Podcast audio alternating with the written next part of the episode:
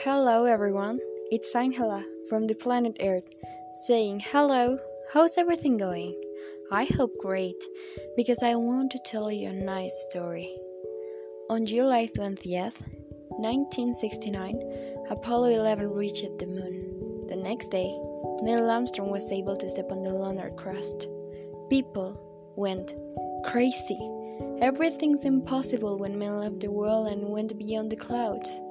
I had not been born yet, but as soon as I found that human beings were capable of reaching a place as far away as the moon, I wanted to be Neil Armstrong.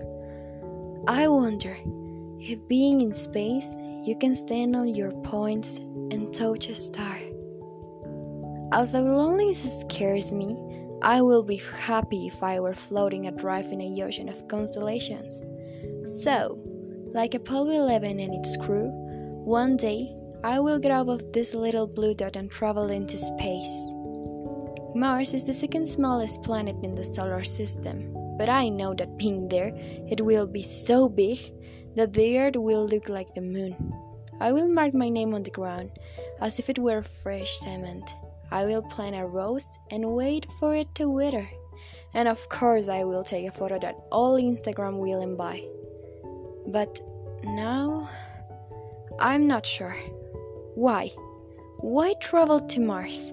Why did Neil Armstrong go to the moon? Why is humanity so ambitious? Why live the only place I have? The only place that gives me everything? The answer is given to me by Borealis crown, my favorite constellation, which has shamelessly perched in front of me when I took out from the balcony of my little room in my little house in this little country of this little world.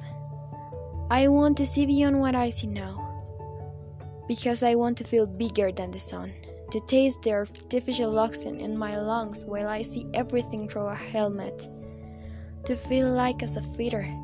I want to scream so loud that I can only hear myself because everything's possible if you're on the red planet.